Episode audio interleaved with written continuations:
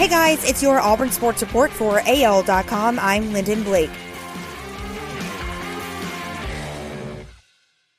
There's something different about Auburn's quarterback room this fall, and it's been evident during the first week of preseason camp. For the first time in several seasons, Auburn has quality depth at quarterback, and Bo Nix has someone at the position to push him to perform at a high level day in and day out. That's thanks largely to the offseason addition of LSU transfer TJ Finley, who arrived this summer. There's really not chemistry between quarterbacks. You don't need to have that because they're not out there playing with each other. That's what head coach Bryan Harsin said. He added, they get along, they support each other. At that position, that's what's most important. They get in the room, they prepare, and they push each other.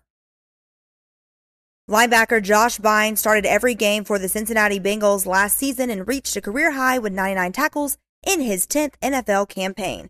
But the former Auburn standout didn't have a spot in the NFL for 2021 until Wednesday. The Carolina Panthers announced Bynes has signed with the team for an 11th NFL season. The Panthers' projected starter at middle linebacker is Denzel Perryman.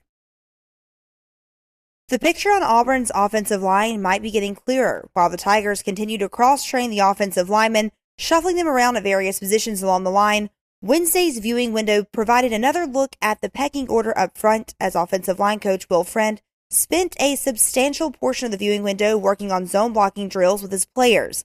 On the right side, Brandon Council got the first team reps at right guard, while Brodarius Hamm was beside him at right tackle.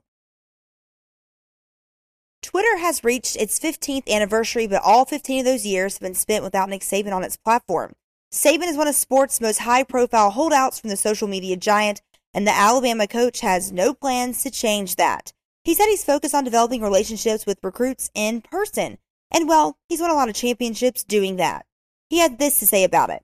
If any of you out there can convince me that having a Twitter account is going to help us do a better job in either of those areas, then I might consider it. Otherwise, I don't know why I would consider doing it.